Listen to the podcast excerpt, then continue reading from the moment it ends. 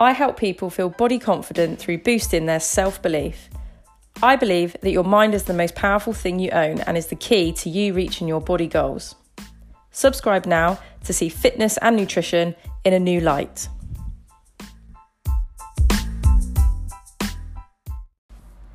Hey, hey, hey! How is everybody doing? It has been a little while since I did my last podcast.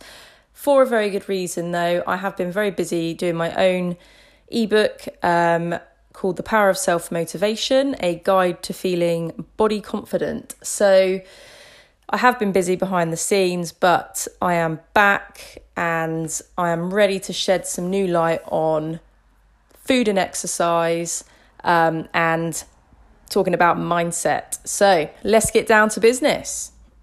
Yay! So I'm coming back at you today with breaking free from calorie counting. Why do we calorie count? Why is it ingrained in our society and lifestyle? And is it really beneficial? Now, I have been researching a little bit myself and I found two amazing articles that I'm just going to touch on today. Um, and the first is by Rachel Goodman, who is a registered dietitian, nutritionist. Um, and something that really drew me to her website and her work was well, I mean, A, the website's very pretty, but also um, you know, one of the first quotes that I saw on the website said, Research has shown that 95% of diets fail and 66% of people gain back more weight than they lost. Preach. Who's been there? So, who has, you know, been on diets, they've failed, uh, that's 95% of diets. That's a lot, man. And 66% of people gaining back more weight than they lost. That is just, you know, it's ridiculous, but it is what happens. And um, now, Rachel's website is brilliant as well if you're a mum. So she is a mum of three, and there's lots of bits and pieces on there um, about that and dealing with food and, and, and mindset there. And a few other bits that really drew me to it as well was um, now this is brilliant. There are more important things in life than how many calories something has. I mean that is just hitting the nail on the head for me. And there are more important things in life than telling ourselves each day can i afford to eat that can i really can I really fit that into my my daily intake? It's all about trusting and listening to your body. And if we rely on counting calories, there are a number of reasons for that. But one of the reasons may be that we we can't, you know, we can't depend on ourselves. We can't trust ourselves to eat the right amounts of food that we're supposed to have. And Rachel talks about this a lot. And about having zero trust in yourself. And it's, you know, when you look back, and I look back to when I was calorie counting and how I found it very difficult to come off of it um, and felt like a failure for not logging everything. She's absolutely right. I had zero trust in myself, even though I'm doing it now and I don't calorie count and I know I can now. But at the time, it's very hard to go, oh, actually, yeah, I, I, I can trust myself to do this. You get sucked into this spiral of, nope, I'm a failure. I need a calorie tracker to tell me exactly what I'm eating. And it all starts with self belief. And that is something that I bang on about all the time. And it is my sole purpose in life, I feel, to boost people's self belief so that they believe in themselves and can trust themselves to come off of these apps and plans.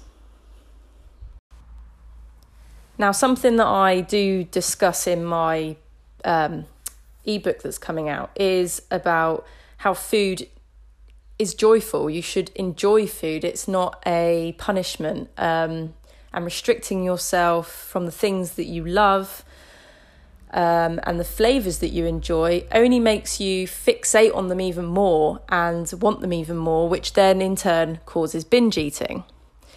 And then the results come of food guilt and self loathing and just that horrible spiral that we've all been in.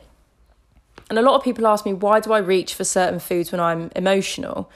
And that is something to do with your internal cues, which Rachel discusses, and um, you know our hormones and our signals of hunger and fullness. So, if you are low on energy, or your body is low on energy, um, it's you're moody and you know really irritable, and nobody wants to speak to you because you were being a bit of a bitch that day. You're hungry, mate. There are other factors, of course, but nine times out of 10, your body needs refueling. So, your body, your brain will tell you when you are hungry, and it will do that in various ways. And it will tell you when you're full. And it is this brave step of going from calorie counting to seeing things in a new way and taking that step to trusting your internal cues.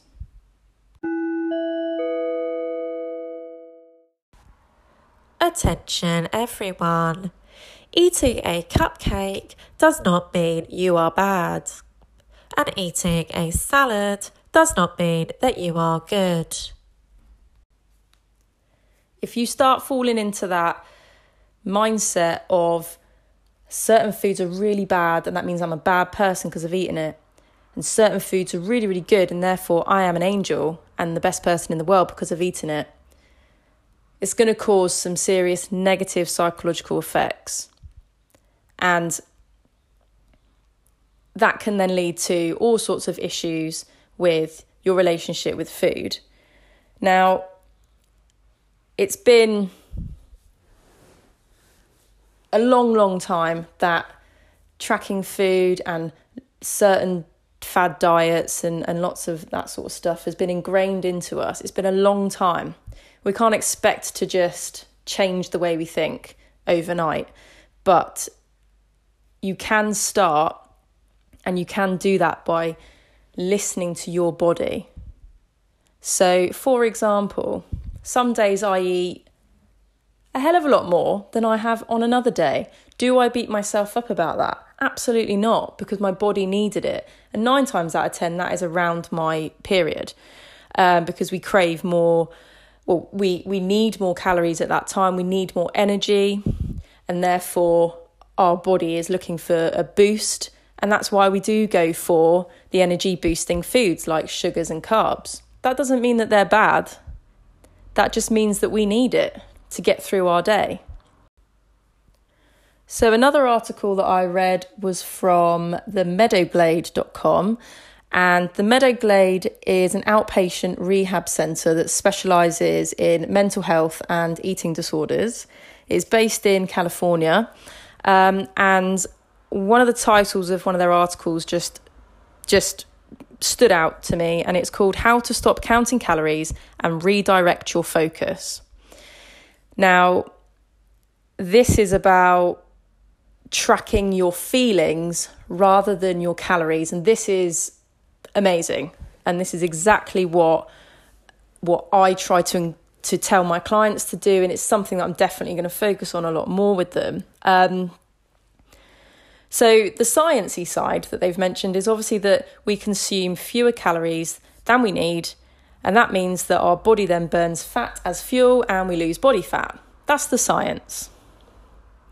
But the psychological side of tracking calories, so controlled, is that certain foods, as I've mentioned before, they become off limit and then we become fixated. So if you imagine, you know, you desperately want a donut, you've never ever been somebody who's gone, oh, I'm going to go and buy a pack of donuts, or God, I'm craving donuts so much, I'm going to go and get some.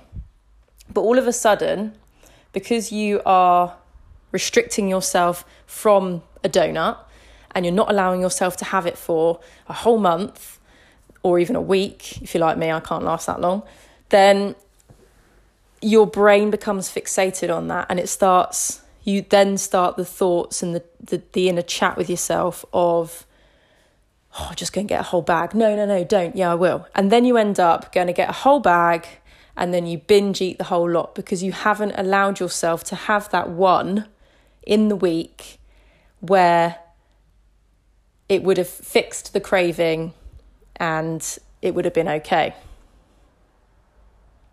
So, Meadowglade do mention that binge eating is due to or can be due to calorie counting, and there are the psychological reasons. There are three of them that they've put, which is we want what we can't have. So, they're saying that us as humans, we are we are always wanting what we can't have, which is true. So, again, you become fixated. Being restricted means that you see you then see food as, as only being a way to get enjoyment from life. So you then eat to be happy. So again, binge eating. You're not happy because you're only eating salad and vegetables and a bit of chicken here and there plain, probably, boring, then you go, oh, I want to be really happy, and I know donuts make me happy, so I'm going to eat a load. And also, one of the psychological reasons could be that you can't tolerate the negative emotions that then make you overeat. So, you're not in tune with your feelings, you've never addressed them before, the triggers that make you emotionally eat. So, and this is brilliant, what Meadowglade are saying you need to master yourself to break free from calorie counting and food obsession. What an absolute belter of a statement. Brilliant, brilliant, brilliant. So, going back to tracking your feelings, if you want to try that, what they're suggesting is that you write down the foods that you've consumed and next to that, how they made you feel. So, you are possibly somebody who is caught up in a tracking culture. So, that might be that you've tracked for as long as you can remember. Um, and going back to Rachel Goodman, she's been tracking her food since she was 13. So, that's, you know, I mean, she's now you know, a mother of three and, and, and an adult. So that's a long time to be to be tracking food. So getting out of that culture is really difficult. And nobody's expecting you to be able to just step out of it straight away and just be, you know, skipping down the road in a new mindset overnight. It doesn't happen. But you can get there doing small steps. So one of the things you can try is, as we've said, track your feelings rather than track your calories. So for me today, I would write down that I had some yogurt and granola for my breakfast, and it made me feel good because it's my favourite breakfast at the moment. And that's why I keep having it every day. And it makes me feel nice and full and good for a couple of hours. So try and do that, something a bit different. Um, and be open to embracing perhaps a new way of seeing tracking and a new way of, of looking at food.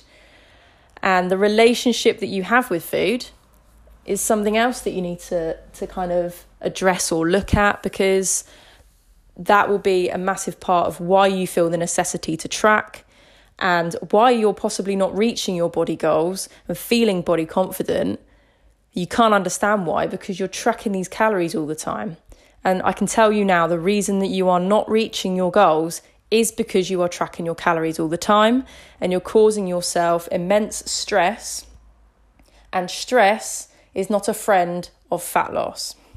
So you need to be in a state of feeling relaxed. And obviously, I'm not delusional. I know that we can't all just be, you know, in a spa situation every day for us to lose body fat and shed a few pounds. But the more that we are uptight and stressed out, our body will hold on to everything it's got for protection. So we need to try to alleviate some of those stresses. And that is one way that you could do it is by slowly coming off of the counting apps.